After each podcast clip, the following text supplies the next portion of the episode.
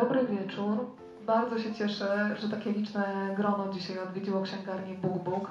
Istota książki Szkło pod powieką dla mnie to jest wspólnota, więc cieszę się, że to spotkanie możemy dzisiaj przeżyć wspólnie.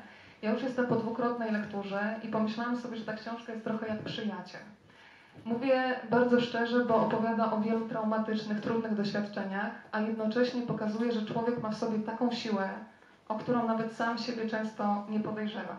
Bardzo się cieszę, że Paulina, e, Patrycja e, postanowiła podzielić się swoim kompasem moralnym. Patrycja powiedziała w jednym z wywiadów, że pani Anna Jakubowska to jest jej kompas moralny. I dzięki tej książce ten kompas jest dostępny teraz dla nas wszystkich. Przedstawiam główną bohaterkę dzisiejszego spotkania, pani Anna Jakubowska, pseudonim Paulinka. Gorące brawa dla pani.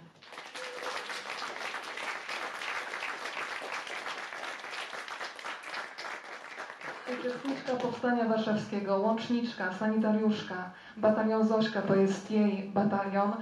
Ta książka opowiada też o pobycie w stalinowskim więzieniu, opowiada o działalności w Solidarności. Nie byłaby taka, gdyby nie Patrycja Bukalska, bo to jest fantastyczne współdziałanie dwóch mądrych, empatycznych kobiet. E, I chciałam w zasadzie zapytać o to na początku. Czy ja widzę przed sobą dwie przyjaciółki? Chodzi i po prostu pyta. Tylko mam wrażenie, że się przysiadam do bardzo intymnego spotkania dwóch bliskich sobie osób. Czy widzę przed sobą przyjaciółki? Znaczy, ja mam nadzieję, że tak, tylko oczywiście mogę mieć taką nadzieję, ale chyba rzeczywiście y, praca nad książką trwała właściwie rok.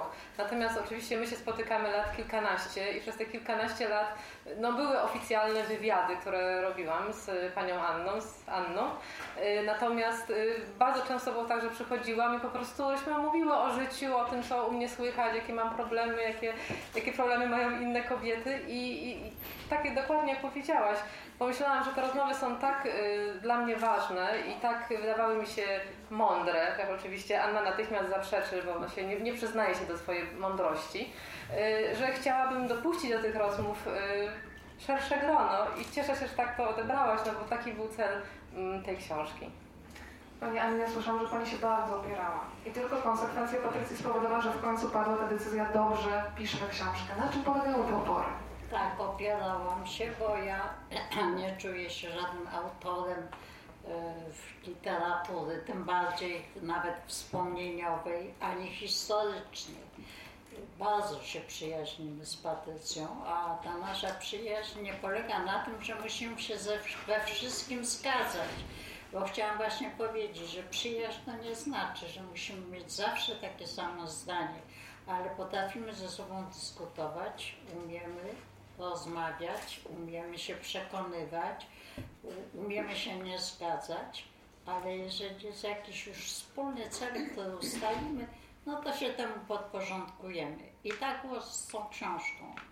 Patrycja mi zaproponowała, ja oczywiście odmówiłam, bo nie czułam się na siłach i co, codziennie jej mówiłam, przecież ja już umieram.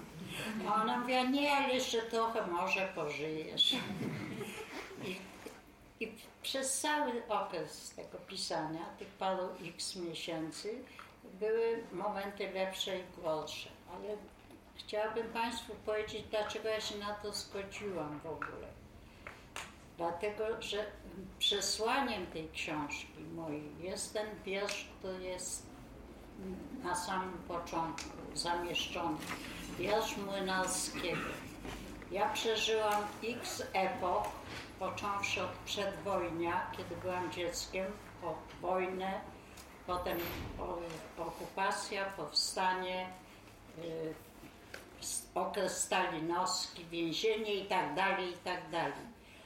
I jest we mnie jakiś kompleks przerażający, że, mo, że jest jakby nieprzekazywalna wiedza w ludziach, czym jest wojna jak zagraża następnym pokoleniom. I właśnie w, w, tym kontekście się zgodziłam na to, żeby opisać te moje bardzo nieważne, bardzo takie banalne przeżycia, bo wszyscy w tych, z, te, z tych roczników, w których ja żyłam, mieli podobne albo dużo gorsze. Ale chciałam jakby pokazać, czym grozi wojna opierając się na tym pięknym tekście Młynarskiego. Dlatego to się tak nazywa ta książka, Szkło pod powieką, pod powieką, bo to jest właśnie cytat z tego wiersza, o którym mówię. To może przytoczę ten fragment. Dłoń mojej córki, piłkę chcąc chwycić, nagle ściska się niespokojnie. Na ekranie ranni, zabici, córka pyta, czy będzie wojna. Fonia wzmacnia wystrzałów echo, wizja zbliża krew na ekranie. Mówię, córko, to tak daleko i wiem, że kłamie. Jak bolesne szkło pod powieką, kaleczące źrenicę bystrą, wojna nigdy nie jest daleko. Wojna zawsze jest bardzo blisko. To jest fragment, jak Pani wspominała, z wiersza Wojciecha Młynarskiego. Wróćmy teraz do tego momentu, kiedy Pani się poznało. Jest rok 2005. Patrycja Bukaska, dziennikarka Tygodnika Powszechnego, przychodzi jako wolontariuszka, która uczestniczy w tworzeniu archiwum historii mówionej dla Muzeum Powstania Warszawskiego. Jak wyglądało to pierwsze spotkanie? Jak je zapamiętałaś? Myślę sobie, że dla dwóch stron to jest bardzo ciekawy moment, bo przychodzi na początku ktoś obcy, a pani Anna musi opowiadać o najbardziej bolesnych doświadczeniach swojego życia, więc jak to pierwsze spotkanie pani zapamiętała?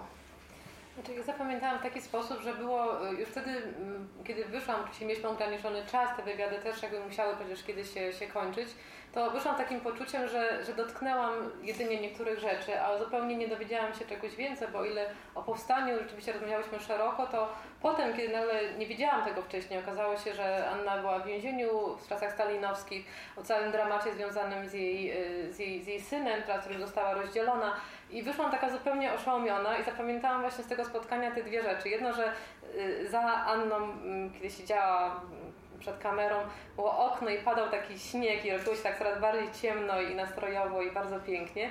I to, że właśnie wyszłam takim poczuciem, że ja muszę wrócić, muszę się dowiedzieć więcej. I, i takie to uczucie mi właściwie może do tego momentu yy, cały czas towarzyszy, bo ciągle dowiaduję się czegoś nowego i zawsze są to yy, rzeczy bardzo ważne i bardzo ciekawe. Pani Anna, jak Pani to zapamiętała, wczoraj przyznaję, oglądałam na YouTubie, można zobaczyć fragment tego nagrania. Faktycznie jest to okno, przy, przy którym Pani siedzi, pada ten śnieg i snuje się opowieść. Można do tego wrócić, jeżeli Państwo wrócą do domu, można to zobaczyć. Pani Anno, jak to wyglądało? Bo zastanawiam się, kiedy opowiada się o tych doświadczeniach, czy to jest w pewnym sensie też oczyszczające, czy bywa też tak, że podczas opowieści pewne zabliźnione rany się znowu otwierają, bo trzeba wracać do czasu, który bardzo boli. Oczywiście się wracają i ta książka, to pisanie tej książki to jest jakby nowy rozdział, ostatni oczywiście w moim życiu, kiedy ja musiałam wrócić do tego wszystkiego, co gdzieś tam we mnie bardzo głęboko się działo, do bardzo bolesnych, trudnych, ale oczywiście i radosnych chwil mojego życia. Wtedy to był jeden z pierwszych wywiadów, które ja udzieliłam, dlatego że właśnie otworzyło się w Muzeum Powstania Warszawskiego i gromadziło wspomnienia tych ludzi, którzy żyli, a było jeszcze wtedy nas dużo więcej. Niestety w tej chwili to jest już kilka tylko osób, które żyje.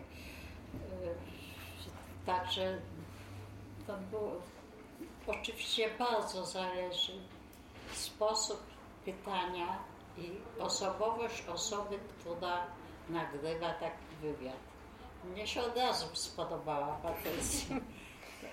Przez swoją szczerość, przez swoją otwartość, przez to, że starała się jakby zrozumieć pewne rzeczy, nie, nie ująć je powierzchownie.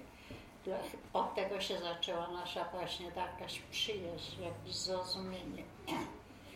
Ale wtedyśmy mówiły tylko o głównie o powstaniu i o tych czasach prawda, związanych z wojną. Patrycjo, muszę Ciebie zapytać o to, bo Państwo dzisiaj dostają książkę e, po raz pierwszy do ręki. Ja już jestem po dwukrotnej lekturze i myślę, że będę jeszcze nie raz, nie dwa do niej wracać, bo tak jak wspomniałam, książka Przyjaciel, która daje siłę. E, powiedzmy, przez jakie etapy prowadzicie czytelnika, bo zaczynamy od etapu przedwojennego, takie migawki przed katastrofą, zresztą jeden z rozdziałów tak się zaczyna. Powiedzmy, co dzieje się dalej. No, wybucha wojna, prawda, która jest takim naszym głównym negatywnym bohaterem y, książki. I y, wojna, która jakby sama ona zmienia wszystko w życiu naszej, naszej bohaterki Paulinki, ale to są takie, takie też etapy, tak? bo jest y, etap prawda, do momentu aresztowania mamy, kiedy bardzo szybko mm, Anna musi dorosnąć, potem włączenie się jednoczesne niemal w konspirację, potem oczywiście moment powstania warszawskiego, który jest takim wydarzeniem prawda, determinującym y, uczestników powstania, takim wydarzeniem, które w pewien sposób ich kształtuje i naznacza na resztę życia. No, jest to, jest to okres jakby obfitujący, dramatyczny, ale tym bardziej taki ciekawy, no bo to jest ten czas dorastania młodej dziewczyny, tak? kiedy ona z dzieciństwa takiego szczęśliwego, niemal idylicznego, mm, tak jak napisałam, w słońcu właśnie, tak, tak, tak, tak to widziałam, kiedy Anna o tym opowiadała, przechodzi w taką bardzo, bardzo brutalną rzeczywistość i, i zderza się ze złem, takim, takim złem pierwotnym tego słowa znaczeniu. No i później jest próba, odbudowy życia po wojnie, które też się nie udaje, bo trafia do więzienia stalinowskiego na prawie tyle samo, ile trwała wojna, na, na ponad 5 lat. I po raz drugi i świat się wali, po raz kolejny musi po wyjściu z więzienia odbudowywać go na nowo. Y, później jest ten okres taki właśnie, no taki sobie PRL, próba właśnie życia i od takich drobiazgów typu kłopotów z kupieniem papieru toaletowego, które niektórzy z nas pamiętają, a niektórzy y, pewnie nie mogą sobie wyobrazić, do bardzo też takich dramatycznych wydarzeń jak stan wojenny, lęk o syna, kiedy wracają te wszystkie wojenne obawy i koszmary, że tutaj każdy członek rodziny siedział w więzieniu i Anna myśli, że już kolejny raz tego nie zniesie po prostu. No a potem wielka nadzieja, Solidarność, wolne wybory, rok 89, takie zapuśnięcie się po raz drugi tym uczuciem wspólnoty, bo to są te dwa wydarzenia na pewno, które na pewno będzie chciała sama o tym powiedzieć. No i wolna Polska, która, na którą czekała całe życie, która też czasem dostarcza jej źródeł niepokoju, o czym też na pewno będzie chciała powiedzieć. Zacznijmy od tego czasu dzieciństwa, czyli te migawki przed katastrofą, tak nazywa się ten rozdział. Pani Anna, ja myślałam, że całe Pani pokolenie, bo tak kiedy czytałam, od razu powiedziałam, że polubiłam obie Panie przez lekturę, to uczucie się tylko pogłębia przy osobistym spotkaniu, ale pomyślałam sobie, że całe pokolenie Pani miało takie zobowiązanie i takie, taki jasny cel, że jesteśmy po to na świecie, żeby ten świat zostawić lepszy dla innych. Pokolenie moje, mam cały czas takie wrażenie, że jest bardzo roszczeniowe. Wszystko nam się należy, takie przynajmniej jest przekonanie. A u Pani cały czas widzę przede wszystkim ogromną wdzięczność za bardzo trudne życie w trudnych warunkach i jednocześnie zobowiązanie. Powiedzmy o tym dzieciństwie. Pani jako dwunastolatka też już miała taki mały koniec świata za sobą, bo przecież tato zmarł bardzo szybko, to było gwałtowne odejście. Tak, ja miałam 6 lat, kiedy umarł mój ojciec. E, rodzice to byli niezwykle kochającym się małżeństwem i to była ogromna tragedia dla mojej mamy. Ja na początku nie bardzo rozumiałam, co to znaczy. Mnie się wydawało, że jest pogrzeb, są czarne stroje, ale tatuś, który często wyjeżdżał służbowo, wróci. I, I myślę, że to miało na moje życie duży wpływ. Ten, to poczucie, że nie ma tego mężczyzny w rodzinie a mężczyzna jest bardzo ważny w rodzinie. Chciałam to powiedzieć z dużym naciskiem, dlatego że teraz jest trochę inaczej. Jest bardzo dużo mam, które muszą same wychować swoje dzieci. Nie, może nie zdają sobie z tego sprawy, że to poczucie bezpieczeństwa, to poczucie tego, że jest ten ojciec, do którego można się zawsze odwołać, chociaż mama jest dużo ważniejsza na co dzień jest ogromnie ważny. Moja mama była osobą niezwykle wierzącą i bardzo zaangażowaną w działalność charytatywną Stowarzyszenia Świętego Wincentego a Paulo. I po śmierci taty jakby to poświęciła się w dużej mierze, poza wychowaniem oczywiście trójki dzieci, bo nas była trójka, tej działalności. Myślę, że dzięki temu przetrwała w takiej swojej cudownej postawie, osobie absolutnie niezwykłej, co zresztą staram się na kilku stronach opowiedzieć o tym, bo tacy ludzie rzadko się zdarzają. Potem następuje takie zdanie, które aż zatrzymuje przy czytaniu. Byłam dzieckiem i nagle przestałam nim być. To jest ten moment wojny, gdzie Pani pokazuje, że nawet te pierwsze śmierci trudno było zrozumieć. To było coś wręcz abstrakcyjnego, że nawet w tym ferworze walki dopiero po jakimś czasie do Państwa docierało, że przyjaciele, bliscy ginęli. Dopiero ta śmierć zaczynała być realna. Tak było podczas powstania. Mówi Pani teraz o powstaniu.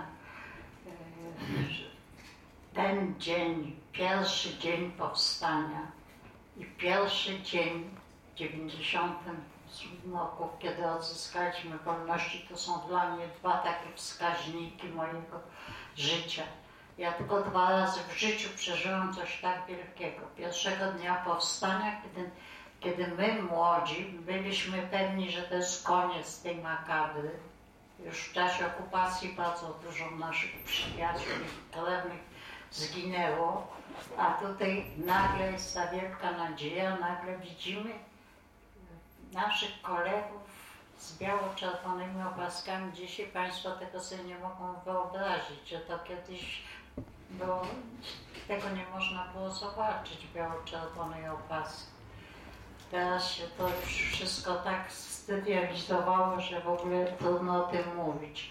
Ale myśmy wtedy wierzyli w to zwycięstwo. I tak jak Pani mówi, te pierwsze ofiary pierwszego dnia powstania zginęła moja najlepsza przyjaciółka. Ja po prostu w to nie wierzyłam. No, zaprowadzono mnie tam, gdzie leżało jej ciało i mnie się nie chciało wierzyć. Ja miałam wtedy 17 lat, więc też nie byłam bardzo dorosła, że to jest, że to jest prawda, że ona już, już nigdy nie wróci do życia. Te pierwsze dni żyliśmy w takiej euforii, żeśmy po prostu nie rozumieli, że ubywa nas. Dopiero w tej drugiej połowie powstania, kiedy już było właściwie beznadziejnie, kiedy ja osobiście przeżyłam największą tragedię mojego życia osobistą, bo zginęła moja siostra. I kiedy już codziennie nas ubywało, dopiero sobie zdali sprawę, że, że to jest w osobistym naszym życiu i, i w naszym narodowym jakimś poczuciu, że możemy zwyciężyć. Nikt nam nie pomógł, ani zachód, ani wschód. Zostaliśmy sami.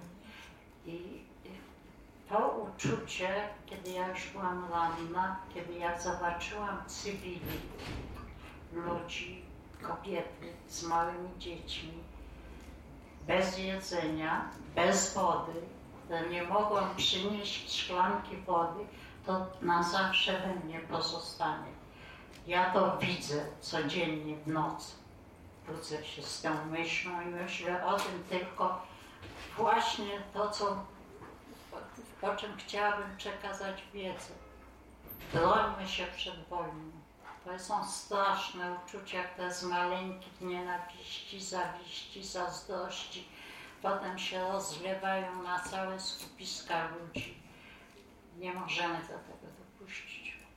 Pani Anno, te słowa uruchamiają też obrazy w czytelniku. Tam jest taki opis tego, jak Pani razem ze swoją koleżanką wynoszą dowódcę spod obstrzału na, y, na woli. Zresztą za to została Pani odznaczona Krzyżem Walecznych. Y, I tam jest taki bardzo ważny fragment, kiedy Pani przypomina sobie ten moment, kiedy razem z koleżanką niosłyście bardzo ciężkiego mężczyznę, więc to było wręcz ponad siły kobiece. I pojawia się taka wątpliwość, że być może ci Niemcy nie chcieli Pani zastrzelić. I Pani powiedziała, że to jest bardzo ważne zdanie i że to jest coś, co daje Pani też siłę i pokazuje, że być może byli ludzie, którzy nie ulegli tej, temu rozkazowi, żeby strzelać do sanitariuszy, które wynoszą rannego z pola. Tak, to jest bardzo śmieszne, dlatego że moi koledzy niektórzy nie chcą w to uwierzyć. Oni uważają, że oni po prostu nas nie trafili. A ja się przy swojej teorii bardzo upieram. I nie tylko dlatego, że uważam, że ona jest y, prawdziwa, że odnoszę takie wrażenie, że, że takie było, ale to mi dodaje jakiejś takiej moralnej siły. Ja wierzę, że w każdym czasie i w każdych okolicznościach są ludzie, którzy, których lepsze instynkty się odzywają. Ja to odczułam, odczułam to właśnie w czasie powstania, kiedy ci według mnie ci Niemcy nie chcieli nas trafić. Po prostu zobaczyli dwie młode dziewczyny, niosą człowieka. Oczywiście jakby wszystko jedno, którą osobę z tej trójki trafili, to byłby koniec. Byśmy się, prawda, tam już stamtąd nie wydostali, nie mieliśmy żadnych szans, żeby się wydostać w inny jakiś sposób. Ale nie tylko wtedy. Ja się spotkałam z takimi odruchami i w, i w więzieniu, i w okresie stanu wojennego. Nagle moi przeciwnicy okazali jaką, jakieś ludzkie uczucia w stosunku do swojego przeciwnika właśnie. I to jest dla mnie strasznie ważne. Ja uważam, że na tym musimy budować. Na tym też polega Pani niezwykłość, że po tak trudnych doświadczeniach zostaje ta wiara w człowieka. Patrycja, kiedy czyta się Waszą książkę, to jednocześnie widać taki schemat. Pani Anna jest bardzo surowa wobec siebie, tę poprzeczkę zawiesza bardzo wysoko. E, mając tak piękne życie, tak odważne, mądre, ty cały czas musisz bronić, bo e, opowiedz, jak często właśnie Pani Anna jest dla siebie za surowa w tej opowieści. No, myślę, że całe życie jest e, dla siebie za surowa, a na pewno już podczas naszej pracy. I to rzeczywiście to już potem zaczęło być takie komiczne, bo już obydwie wiemy, że ja to powiem, że mm, byłaś dzielna, mądra i tak jesteś dalej mądra, mądra i dzielna, a Anna będzie zaprzeczała mi, że absolutnie się nie zgadza i o to e, kłóciłyśmy się nawet w książce, jak w jednym miejscu napisałam, że, że napisałam najdzielniejsza, najmądrzejsza kobieta, jaką znam, to oczywiście o to była wielka awantura, że absolutnie tak to e, nie, nie może pójść. I to też według mnie takim bardzo ważnym cechą charakteru, bo no, nie jest to fałszywa skromność, prawda? Tylko taka, taka chęć zajęcia tego dalszego miejsca, tego, żeby nie być na pierwszym planie, całkowicie niezasłużenie, no bo zasłużenie właśnie powinna być jak najbardziej y, główną bohaterką. Mam nadzieję, że ta książka trochę, trochę y, zmienia może tak powiem ten, tą, tą, tą pozycję, którą e, Anna wybiera. Mm, no bo tak uważam, że jest e, rzeczywiście wybitnie mądrą kobietą. I tu chciałam powiedzieć jedną ważną rzecz, że ta książka nie jest tylko książką o historii, o takich najważniejszych punktach e, historii Polski, ale jest książką o kobiecie, która przeszła przez te punkty historii. I myślę, że każda kobieta żyjąca teraz, czytając książkę, może znajdować w niej sytuacje, które zdarzają się również w jej życiu. I e, dlatego mówię, że to jest taki mój kompas moralny, ale też kompas, mam nadzieję, nadzieję dla czytelników, bo mm, jakby wszystkie przechodzimy przez te same problemy i wydaje mi się, że w momencie, kiedy widzimy, jak przeszła przez nie osoba y, taka jak Anna właśnie, to, to, to jest to coś takiego bardzo wzmacniającego. Zdecydowanie tak jest, tej uniwersalności jest mnóstwo, bo każdy z nas, i myślę, że tutaj też nie trzeba nawet mówić, że tylko kobiety, bo mężczyźni też się odnajdą, bo takie uczucia jak bezradność, odrzucenie, lęk, poczucie winy, ciężary, z którymi nie możemy sobie poradzić przez lata jest wspólne, y, to wszystko jest dla nas wszystkich. E, ten moment dla mnie najbardziej przyjmujący i też zaskakujący to była opowieść o pobycie w stalinowskim więzieniu ponad pięcioletnim. Zaskakujące było dla mnie to, że ta historia jest dla mnie jeszcze bardziej poruszająca i wstrząsająca niż cała opowieść o wojnie i powstaniu. E, myślę, że każda matka, która wyobrazi sobie sytuację, że trafia do więzienia, kiedy jej dziecko ma niecałe dwa lata, a wychodzi dopiero po pięciu latach, jest to wręcz niewyobrażalne. E, I w takim normalnym środowisku, myślę, ludzi, którzy nie mają pojęcia, czym była wojna, czym był stalinizm, wypadałoby zadać pytanie, zresztą Ty też je zadajesz, e, Patrycja, za co Pani trafiła do więzienia? No ale tutaj odpowiedzi, nie ma dobrej odpowiedzi. Za co trafiłam do więzienia, to nie ma sensu na to odpowiadać, bo wszyscy, którzy przeżyli osobiście ten okres stalinowski, wiedzą jak to było i że się trafiało za nic. I człowiek był tylko szczęśliwy, jak kiedyś to opowiadałam komuś, że ma, dajmy na to paragraf 86, bo to jest tylko po prostu chęć obalenia ustroju państwa, ale jeżeli się ma 7, to znaczy szpiegostwo, to już można dostać karę śmierci, która zostanie wykonana. O tym nie ma sensu opowiadać. Dlaczego? Po prostu były takie czasy.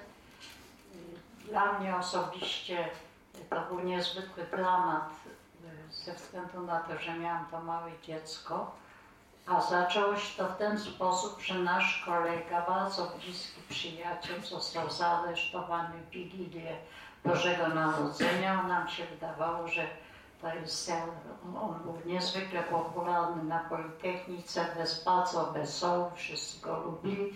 Wydawało nam się, że jeżeli ktoś jest aresztowany w Wigilię, to go wpuszczą po trzech dniach, a to jest taka szykana osobista. Tymczasem właśnie ten chłopak ten pierwszy aresztowany nie żył już po dwóch tygodniach śledztwa.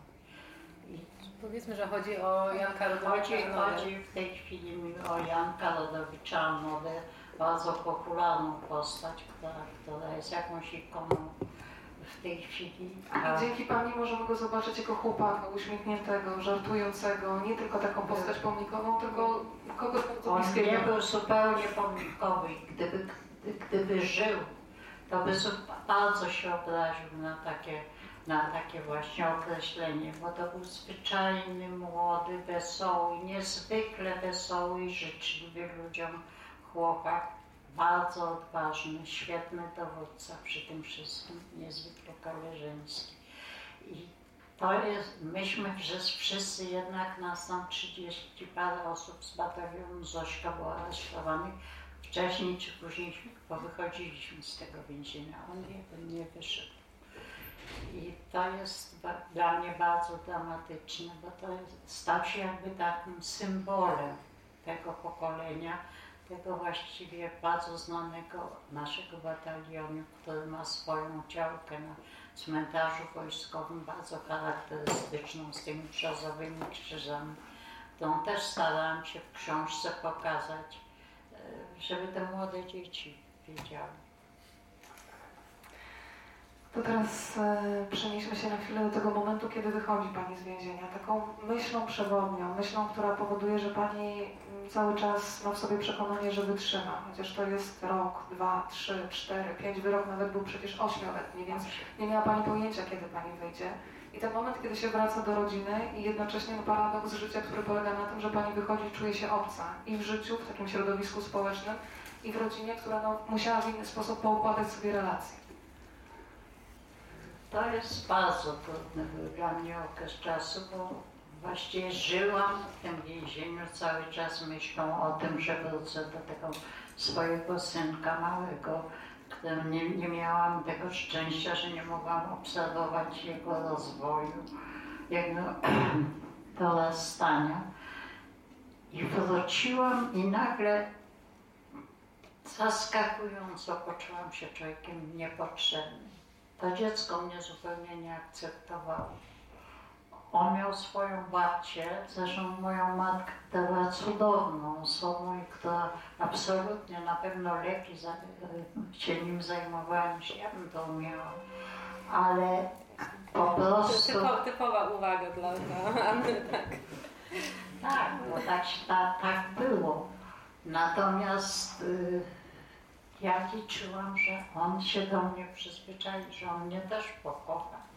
A to po prostu nie następowało. Były, były takie drobiazgi, które nawet może niepotrzebnie w tej książce y, podałam, które świadczyły o tym, że w nim w środku coś takiego istnieje, że on widzi jeszcze jedną opiekunkę, jeszcze jedną przedszkolankę, która się wtyka między jego a babcią, którą kocha babcię malutką. Także to był dla mnie bardzo trudny okres. Ja zdaję sobie sprawę, że on jako małe dziecko, bo miał wtedy 7 lat, kompletnie sobie z tego nie zdawał sprawy, że mnie to tak boli. No i to był powód, dla którego ja jakby szukałam swojego miejsca innego. Mój mąż w dalszym ciągu siedział w więzieniu.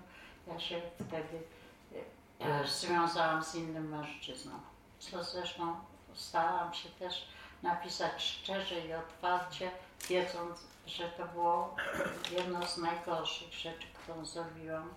Pozostawiłam mojego męża w więzieniu, a związałam się z innym mężczyzną i tak się zaczął mój drugi życiorys. Patrycja, musisz dopowiedzieć od razu tę historię, prawda? Y, myślę o tym, że Ty też o tym opowiadasz w książce, że mąż Pani Anny dał jej tak naprawdę pozwolenie na to, mając świadomość, że ma karę dożywocia, żeby nie łamała sobie życia i że ma prawo do wolności, że w każdym możliwym momencie daje jej rozwód. E, o tym między innymi mówisz, prawda? Przypominasz te fakty.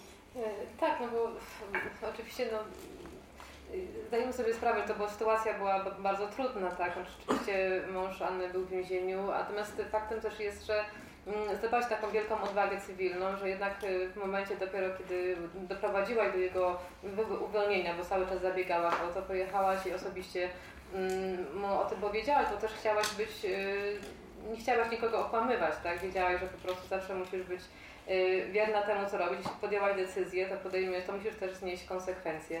Mm, I to rzeczywiście jest taki przejmujący moment, ale też y, prawda jest taka, że potem każdy z Was ułożyło sobie życie i Twój mąż również y, był potem przypuszczam, bardzo szczęśliwy, bo Na szczęście tak. i byliście w dobrych stosunkach, tak powiem, przyjacielskich y, do samego końca, więc natomiast oczywiście jest to historia, mm, no gdyby nie była prawdziwa, to powiedzieliśmy, że taka no, mocno melodramatyczna. Ale to też jest historia o tym, że te związki po powstaniu, po wojnie bardzo szybko były zawierane E, i pani, pani Anno opowiada taką historię, gdzie w zasadzie w naturalny sposób doszło do związku z panem Henrykiem Kozłowskim, gdzie pani była wdzięczna za jego pomoc, za to, że on był zawsze obecny.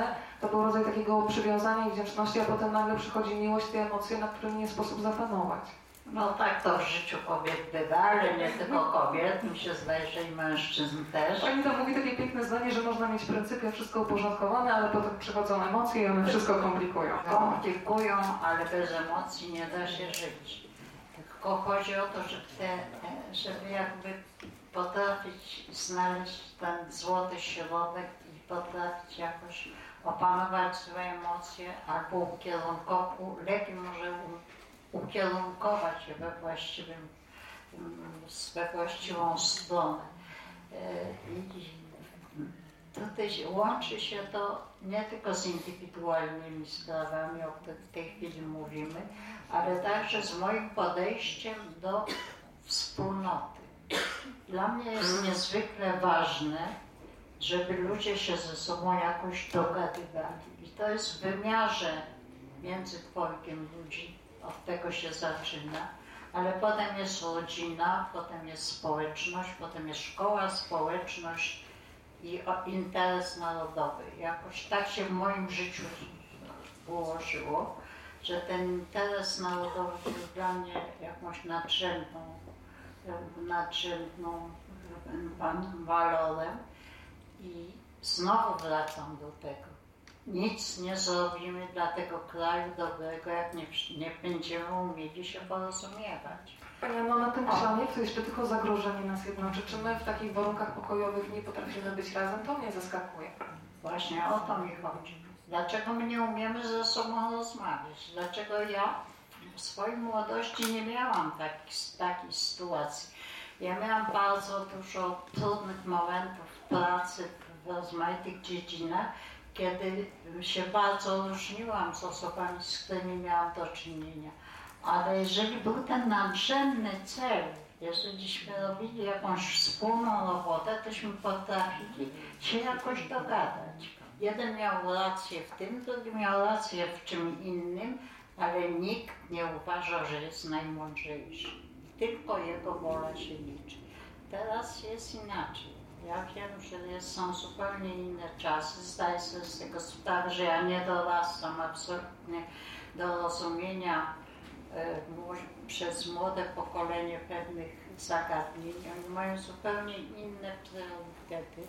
Myślę i chyba wspomniałam w tej książce o tym, że wtedy, kiedyśmy uzyskali wolność, to potrzebowaliśmy wszyscy dla, dla siebie, a przede wszystkim dla swoich dzieci, stworzyć świat jakiś, jakiś taki bardziej dostępny, bardziej podobny do tego, co się działo na Zachodzie. Tam ludzie żyli w dostatku. Myśmy też chcieli poprawić materialny byt naszych dzieci, ale zapomnieliśmy, że to nie jest wszystko. I będę się upierała przy tym do końca moich dni, że naprawdę materialne warunki to nie jest recepta na szczęście. I to, tego też nauczyła Panią Pani mama. Wspomina Pani w książce, że zawsze pokazywała, że te materialne wartości nie są tak istotne jak to, co jest w człowieku. Zwłaszcza, że można wszystko stracić jednego dnia, a, a, a, drugiego człowieka, a z drugim człowiekiem trzeba być dalej. Nawet jeżeli się jest w bardzo złej sytuacji materialnej. Patrycja, która z opowieści była dla Ciebie najbardziej zaskakująca? Ty od lat, od lat, można powiedzieć, jesteś zanurzona w tematyce powstańczej. Wiadomo, że kiedy idzie się na spotkanie, jest się przygotowanym, sporo się wie o swoim bohaterze. Ja też bardzo chciałam Panią podziękować za takie drobnostki, detale, na przykład fragmenty codzienności, czyli spódnice spodni, które były szyte dla Pań, które przecież nie chodziły w spodniach.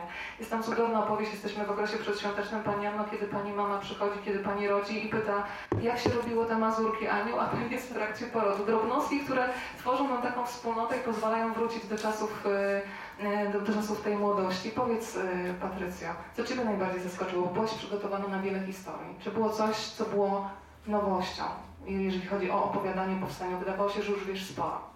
Znaczy, jeśli chodzi o powstanie, to rzeczywiście tak, natomiast nie, nie, nie znałam tak dobrze tego okresu więziennego i podobnie jak, jak, jak Tobie, mm, dla mnie też to zrobiło największe wrażenie, tak? I ta, tam są wiele historii, yy, o które, które tak zostają, właśnie trochę o tym, o czym mm, Anna wspominała, o takiej ludzkiej przyzwoitości w miejscach zupełnie nieludzkich, tak? Bo to jest taki dowód na to, że że no właśnie, że zawsze musimy pamiętać o tym, co jest ważne i tej przyzwoitości po prostu się, się, się trzymać i też historia osoby, którą byłaś zaprzyjaźniona, tak się tak można powiedzieć, która była Ci jakoś bliska w więzieniu, yy, która próbowała popełnić samobójstwo tam i to, to, to taki wyjątkowo też y, dramatyczny, dramatyczny moment. Ale też podobały się takie inne humorystyczne właśnie, jak wspomniane, wspomnieliśmy o Anodzie i o tym, jak zabrał Cię na sanki kiedy byłaś zaawansowanej ciąży, bo bardzo chciał, żebyś tak powiem miała jakąś przyjemność z wycieczki w góry i z tych, tych sanek spadłaś, no i on oczywiście był potwornie przerażony, że ma na sumieniu ciebie dziecko i w ogóle stała się jakaś katastrofa.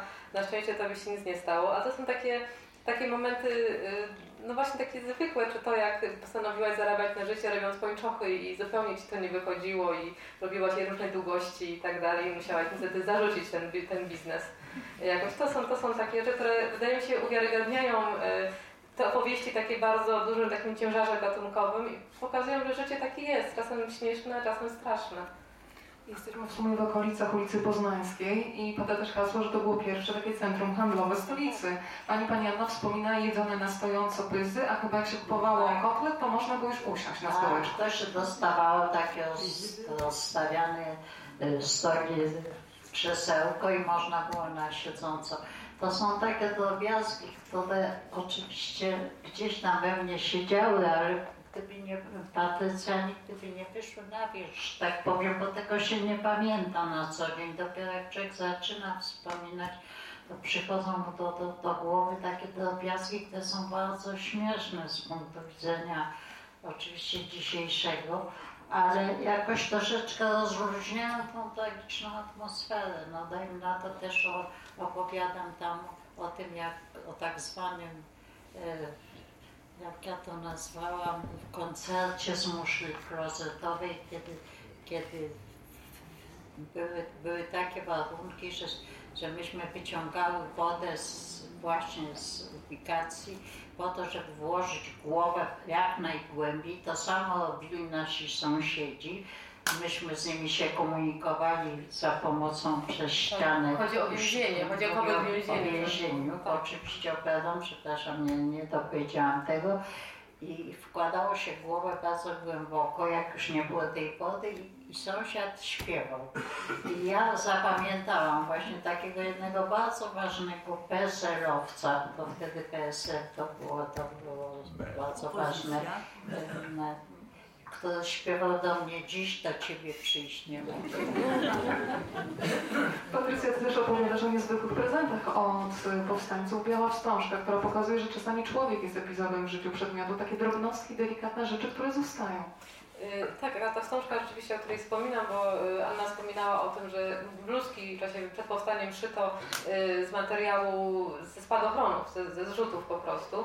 Mm, ja sobie przypomniałam rzeczywiście, że mam taką wstążkę zrobioną z białego jedwabiu takiego, który dostałam od pani Janiny Kazimierskiej, to obecnie już niestety, niestety nie, nie żyje, która też to była bardzo romantyczna, piękna historia, bo jej mąż zajmował się cichociemnymi po, przed powstaniem. Mm, no i pewnego dnia właśnie przyniósł jej z akcji kawałek spadochronu, mówi uszyj sobie coś ładnego. Ona uszyła sobie taką bluzkę z takimi guziczkami, przekazała ją do Muzeum Powstania Warszawskiego z takimi guziczkami, otoczonymi materiałem bardzo piękną i został jej skrawek właśnie na wstążkę. Yy, później niestety mąż zaginął, znaczy prawdopodobnie zginął w akcji, ona nie, wie, nie wiedziała, co się z nim stało. Mm, poszła tego powstania tak trochę, szczerze mówiąc, żeby zginąć, tak? Włożyła tą bluzkę i z złamanym sercem poszła ale, ale przeżyła i przeżyła ona, przetrwała ta delikatna bluzka i przetrwała wstążka, którą dała mnie na pamiątkę naszych spotkań. I, to jest coś, o czym zawsze przypomina mi i jeszcze jak trochę byłam młodsza, to czasem zakładałam tą wstążkę 1 sierpnia, jak szłam na Powązkim. Przypomniała mi się jedna z książek, gdzie bohaterka mówiła o szpilkach swojej zmarłej mamy, że dzisiaj te szpilki znowu będą tańczyć. I to jest taka opowieść też odradzającym się życiu.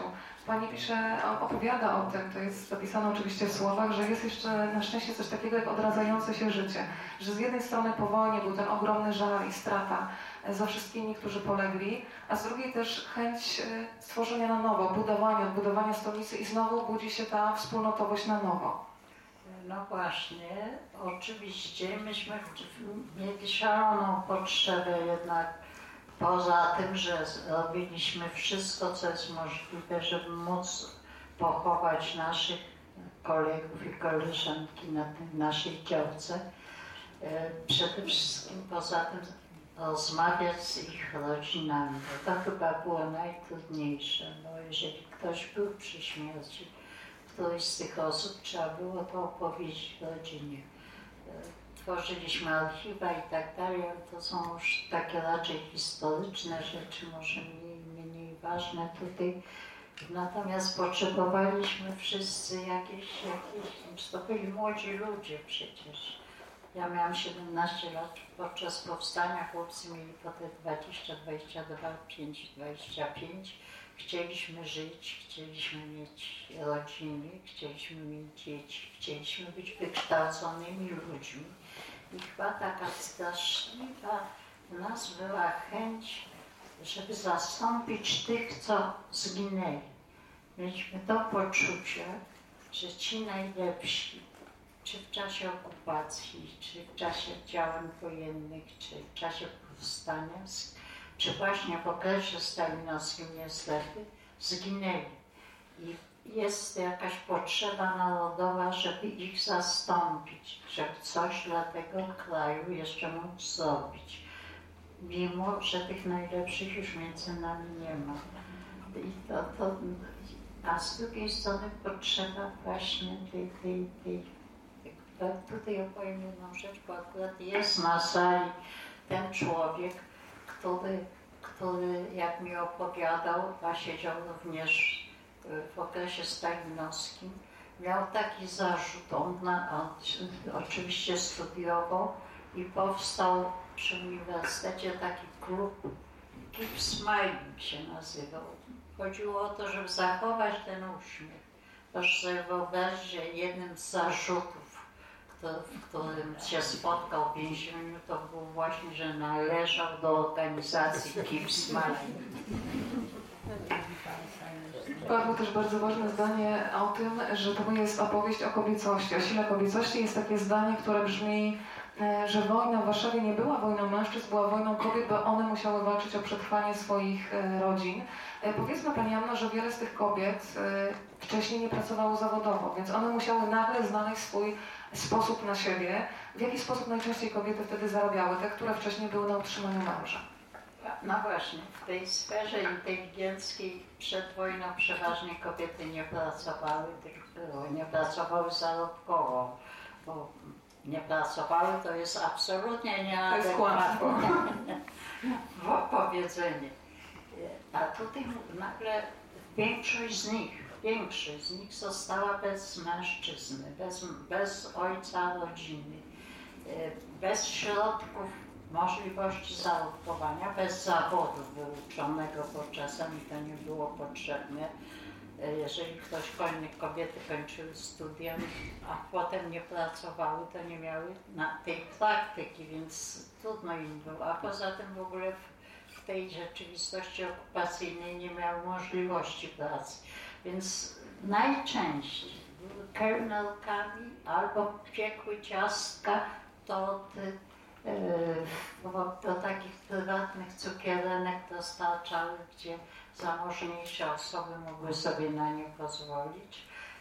Albo wyjeżdżały poza Warszawę i sprowadzały ze wsi jakieś, e, to sławne, zawsze się o tym mówiło, że, że jakąś słoniną się otaczały i przywiązywały sznurkiem, żeby ich Niemcy nie wytropili, jak będą wysiadały z pociągów, więc to zaopatrzenie, ale jednocześnie miały te wszystkie kobiece obowiązki. Te kobiece obowiązki, nie tylko kobiece, bo będę się przy tym zawsze upierała, że przy tym wychowaniu mężczyzna, zwłaszcza jeśli chodzi o tych dorastających, to te dorastające dzieci, które się pchały w konspirację bez żadnego rozeznania, bez, bez poczucia, co im grozi, że grozi im śmierć, jeżeli nie będą nieostrożni. Trzeba było nad tym wszystkim panować.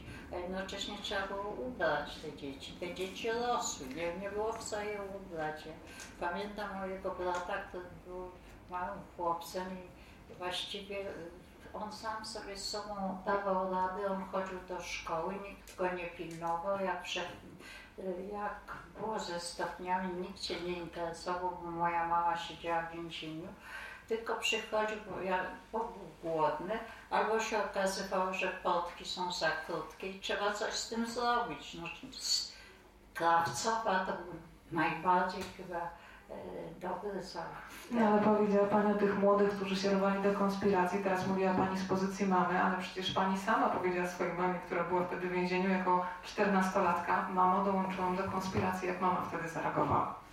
No to było niezwykłe, bo mm, ja szłam do, miałam taką możliwość w pewnym momencie, żeby się zobaczyć z mamą. Wiedziałam, że to jest te 10 minut, kiedy mam na rozmowę i myślałam sobie, jak mam dwa najważniejsze problemy, z którymi muszę się podzielić.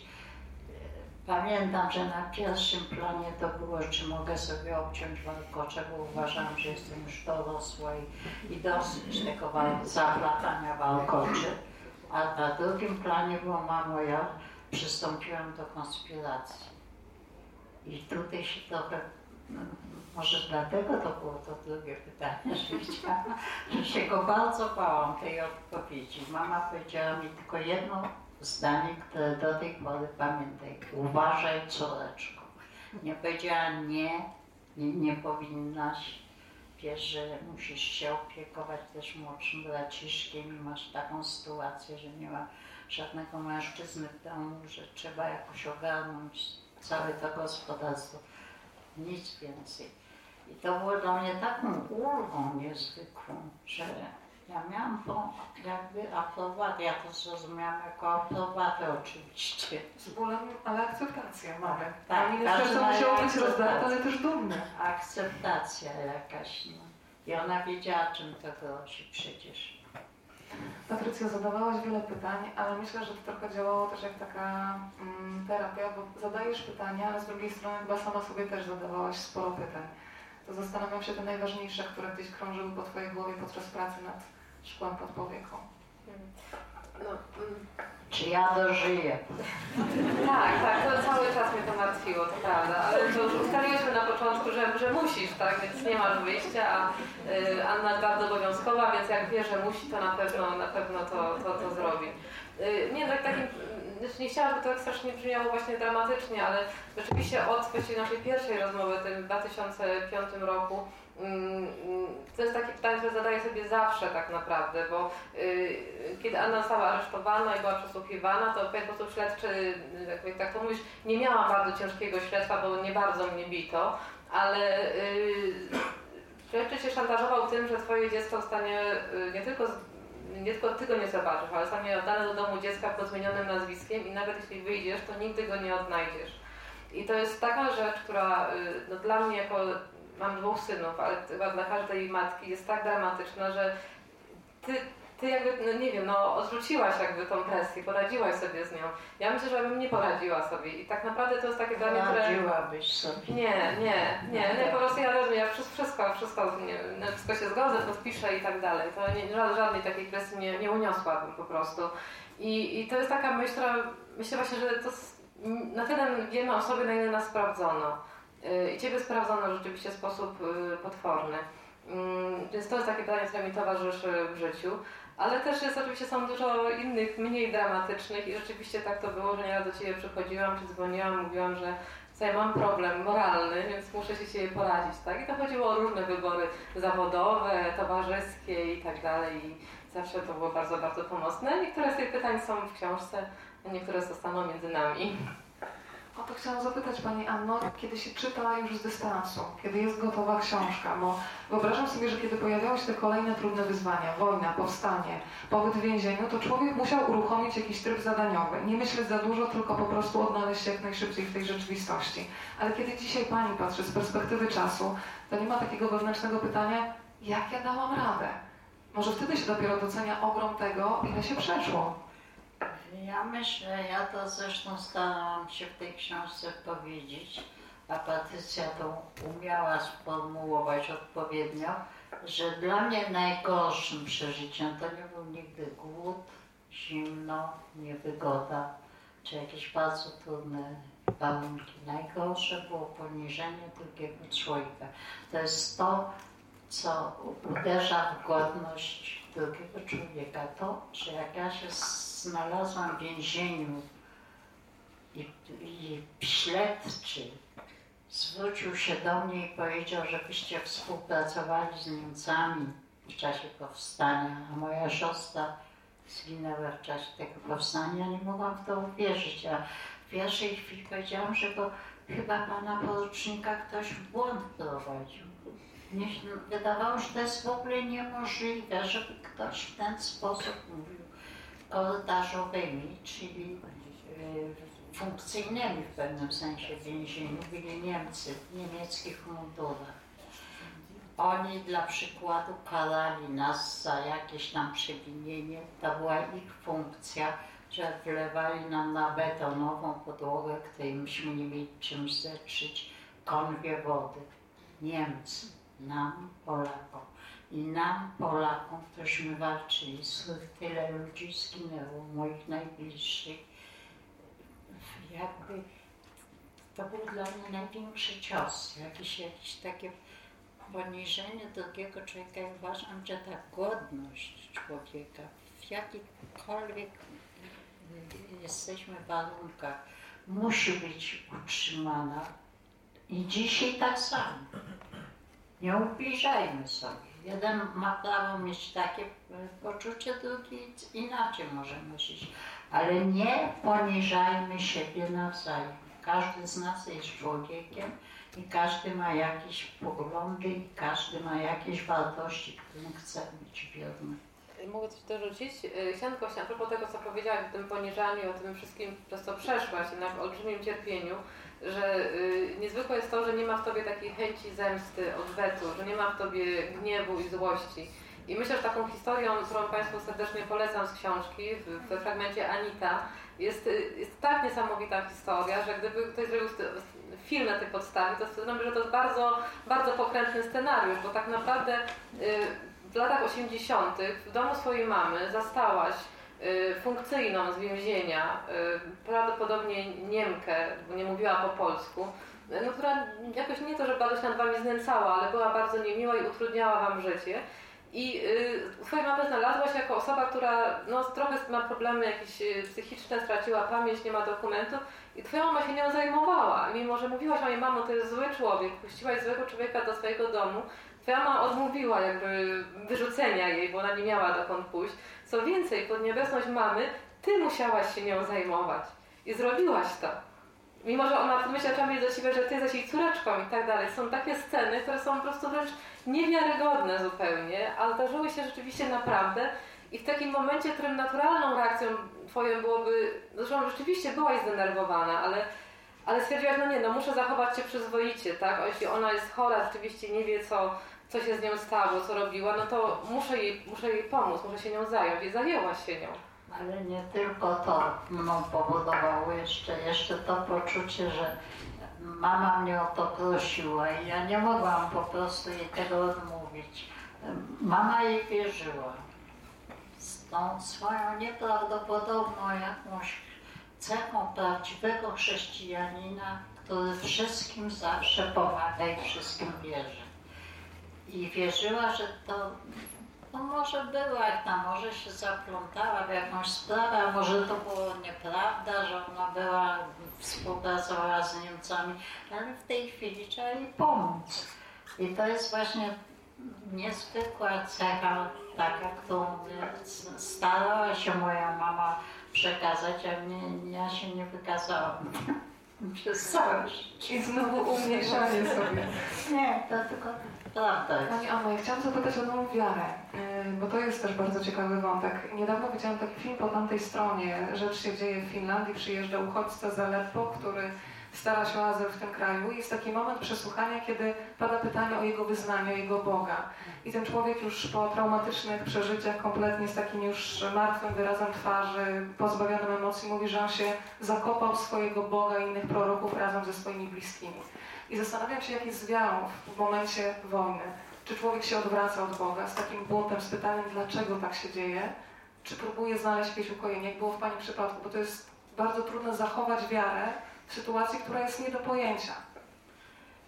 Ja byłam wychowana bardzo w- tak właśnie po chrześcijańsku, że tak powiem, w tym sensie nie pozornym, tylko, tylko głębokim, mimo że moja mama pochodziła z rodziny żydowskiej, co chciałabym tu podkreślić, bo temat nagle się zrobił znowu aktualny i znowu, znowu ci ludzie, którzy są pochodzenia żydowskiego, no to byli albo żyli, albo głupi, albo, albo Polacy ich mordowali, albo coś w tym rodzaju, ale nie będziemy o tym mówić, mam nadzieję. Niemniej i wracam do wątku zasadniczego. Y, Ja byłam bardzo wierzącą dziewczynką i dorastającą, natomiast w więzieniu sama się sobie dziwiłam, ale ja pamiętam to swoje, to swoje przeżycie, kiedy sobie powiedziałam, aha, to teraz jakbym się zaczęła tak bardzo gorąco modlić i błagać Boga o to, żeby wyjść z tego więzienia, żeby się ten koszmar skończył, to zna, to jest taka zasada, jak to od Boga, to do Boga. I właśnie w tym okresie więziennym najmniej czułam tę łączność z wiarą. Potem, potem no, y, automatycznie musiałam zadać z Kościołem, bo y, zadałam ze ślubem i tak dalej. Żyłam w związku niesakramentalnym, ale wróciłam do, do, do tego stosunku jakiegoś. Ja jestem osobą wierzącą, natomiast w tych podstawowych sprawach Kościół interesuje. W tym, żeby robił to, co głosi Ewangelia. Natomiast polityka kościelna mi zupełnie nie odpowiada. I o tym nie chciała mówić. Jest taki fragment też w tej książce, który daje do myślenia, którą też można mm, odnieść do sytuacji na przykład uchodźców. Pani mówi o tym lęku, który się w człowieku zadomawia w momencie, kiedy człowiek przeżyje wojnę. Nie mogę zrozumieć, jak to możliwe, że II wojna światowa nie uruchomiła na tyle ludzkiej wyobraźni, żeby uchronić następne pokolenia od cierpienia, od krzywdy niewinnych ludzi. Istnieją przecież dziesiątki, setki tysięcy świadectw ludzi cierpiących z powodu tamtej wojny i wszystkich kolejnych, które nadeszły, ale nic się nie zmienia. Czy wiedza o bólu i stracie jest nieprzekazywalna? Tam też jest taki poruszający moment, to jest drobnostka w opowieści, ale zostaje bardzo mocno w głowie, kiedy pokazują też Pani uniwersalne mechanizmy działania władzy. Jest y, jedna z korytarzowych, czy z tych kobiet, które się opiekują, opiekują, to jest złe słowo, które są razem z Paniami w więzieniu. E, I prosi Panią o napisanie listu do rodziny, ponieważ sama nie potrafi pisać. E, I powiedzmy, co ona dyktuje, bo to bardzo dużo mówi o człowieku, który nie ma wykształcenia, ale nagle dostaje poczucie władzy i w straszny sposób potrafi to wykorzystać. No to jest bardzo, to jest bardzo taki charakterystyczny akurat y, moment w y, przychodzi, to są wszystko proste dziewczyny ze wsi, które nagle stały się urzędniczkami bardzo ważnymi. Ona przychodzi do mnie i prosi, żeby napisać list do rodziny, więc ja mówię, że to, no, oczywiście jej to napiszę, ale co pani chce napisać? Ja podyktuję, ona mi mówi, jest, tak, dyktuje mi tak. W pierwszych słowach mojego listu chcę donieść, że ja, jest mi tu dobrze. Jak chcę, to sto kobiet przede mną stoi na baczność. I to, ja to sobie zapamiętałam co do słowa, dlatego że to, to charakteryzuje całość tej mentalności. A to znowu jest bardzo chciała- uniwersalny niestety. Tak, ona chciała przekazać tej rodzinie, że ona zrobiła karierę niezwykłą i to było dla nich tą karierą. I ten awans społeczny powoduje, że w ogóle się nie kwestionuje poleceń zwierzchników. Tam też jest piękny rozdział o kiełbasie i pani też tam bardzo uniwersalnie mówi, że bardzo często jesteśmy kuszeni kiełbasą. To jest oczywiście Tak. metafora, tego, że Metafora. jesteśmy czasami mamieni pozycją, pieniędzmi i ludzie nagle potrafią, że żyjemy w tak dziwnych czasach, że ludzie nawet kilka razy w tygodniu potrafią stracić twarz, a bardziej się interesują tą zewnętrznością, a nie, Tak. a nie tym, że, że tracą godność. Właśnie, właśnie o to chodzi, że każdy z nas ma taki moment w swoim życiu, że jak ktoś mu pod nos tą kiełbasę podsunie, wtedy to chodziło o kawałek końskiej kiełbasy, ktośmy raz na parę lat miały możliwość zakupić. I ja tu opisuję te różne reakcje tych kobiet, które ze mną wtedy siedziały w celi. Myśmy pochodziły z innych środowisk, zupełnie jedne z inteligencji, jedne zwyczaj- z, z, raczej z rodzin chłopskich. Różny był wiek tych osób. Oczywiście to taka zbieranina zupełnie, zupełnie przypadkowa. Kilkanaście nas było i ten stosunek do tego glonka kiełbasy końskiej, który nam przydzielono, znaczy pozwolono kupić przed Wielkanocą, to jakby charakteryzuje ludzkie odczucia i właśnie charaktery przede wszystkim. Jedna zjadła natychmiast cały, zresztą się rozchorowała oczywiście. Druga postanowiła, że do Wielkanocy będzie po plasterku sobie odcinała i tak dalej, i tak dalej. Różne, ja z, tej opowieści właśnie starałam się taki ogólną uwagę wyciągnąć, mianowicie, że ludzie są, że nie ma. To, co się nie udało w kraju, żeby za, zapanować nad, nad Polakami, żeby była pełna demokracja, by wszyscy mieli porówno, to wydawałoby się, że w tej celi to jest do zrobienia. Miałyśmy porówno tej kiełbasy, a każda decydowała inaczej. To nie jest takie proste, żeby zrównać wszystkie potrzeby ludzkie i że- że- żeby po prostu uznać, że jesteśmy wszyscy tacy sami. Nie jesteśmy. Pytanie wspólne do obu Pań. Mam wrażenie, że kiedy jest spotkanie, rozmowa, w której jest bezpieczna atmosfera, to tak jak w psychoterapii czasami dochodzimy do momentu, kiedy pewnych pytań sami sobie nie zadajemy. Stawiamy taką niewidzialną granicę i zastanawiam się, czy był taki moment, taka przestrzeń, która się otworzyła w Paniach. E, Pani Anno, czy było jakieś takie pytanie, nad którym Pani się wcześniej nie zastanawiała i to właśnie Patrycja budziła jakąś przestrzeń, która do tej pory była zamknięta? No na pewno, na pewno mnie tam starała się uporządkować pewne, pewne moje przeżycia, a przede wszystkim bardzo naciskała, żebym powiedziała coś więcej o kobietach, bo dla niej to jest y, bardzo ważny temat, to ewentualnie mój stosunek do feminizmu jako takiego, a mamy inny. mamy inny, bo ja bardzo doceniam kobiety i, i wiem, że są niezwykle mądre i dają sobie radę w sytuacjach, w których mężczyźni nie zdają egzaminu, a szczególnie to się właśnie uwydatniało w czasie wojny, ale no niestety, uważam, że mężczyzna ma takie cechy, które, które chciałam być dominujące, ale wycofuję się. Takie, którym, które są bardzo potrzebne kobiecie. Ja bym nie chciała mieć do czynienia ze zniewieściałymi mężczyznami. Ale byłaś wspaniałą szefową, kierowniczką pracy. szefową. No moją. A twoją kiedyś była. I wspaniałą kierowniczką, świetnie pracę organizowałaś.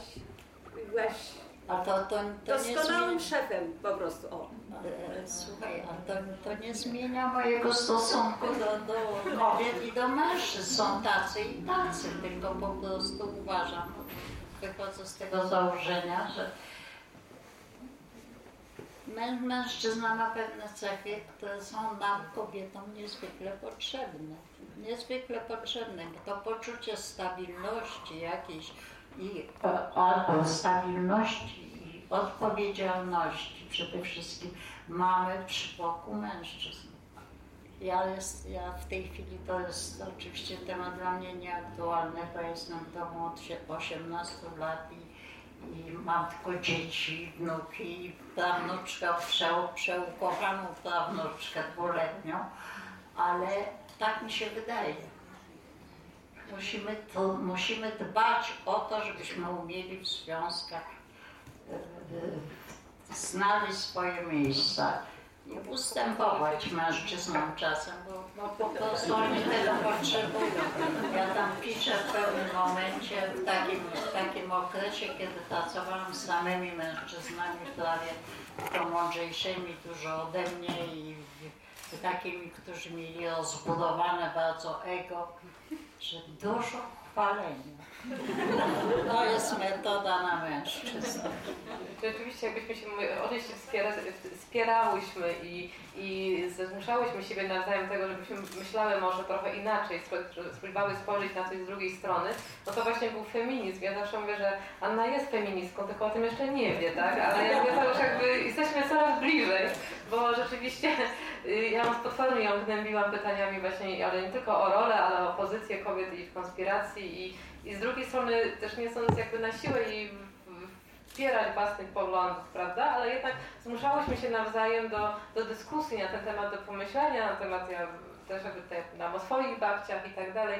Więc było to, było to bardzo, myślę, dla obu stron, mam nadzieję, ciekawe i pouczające. Patrycja, mam taką prośbę, która chyba Tobie się też spodoba, bo Pani Anna w tej książce bardzo często sobie umniejsza, ma dużo wyrzutów sumienia, ma piękne życie. Ja bym chciała Pani Anna na koniec zadać pytanie, z czego w swoim życiu jest Pani dumna? I proszę o szczerą odpowiedź. Dumna jestem z moich wnuków. To może poprosimy, żeby tu się wnukowie pokazali. Jest wnuk i wnuczka, czyli żona wnuka. To niech Pani Anna wytłumaczy, jak to jest. Ja myślę, że oni są bardzo dumni z takiej babci.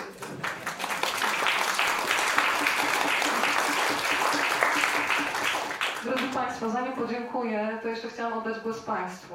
To jest ta okazja, żeby podzielić się wrażeniami ze spotkania, zadać pytanie Pani Annie. Ja mam ochotę się do Pani Anny przytulić, ja to zrobię potem, ale wcześniej e, poproszę jeszcze o pytania z sali.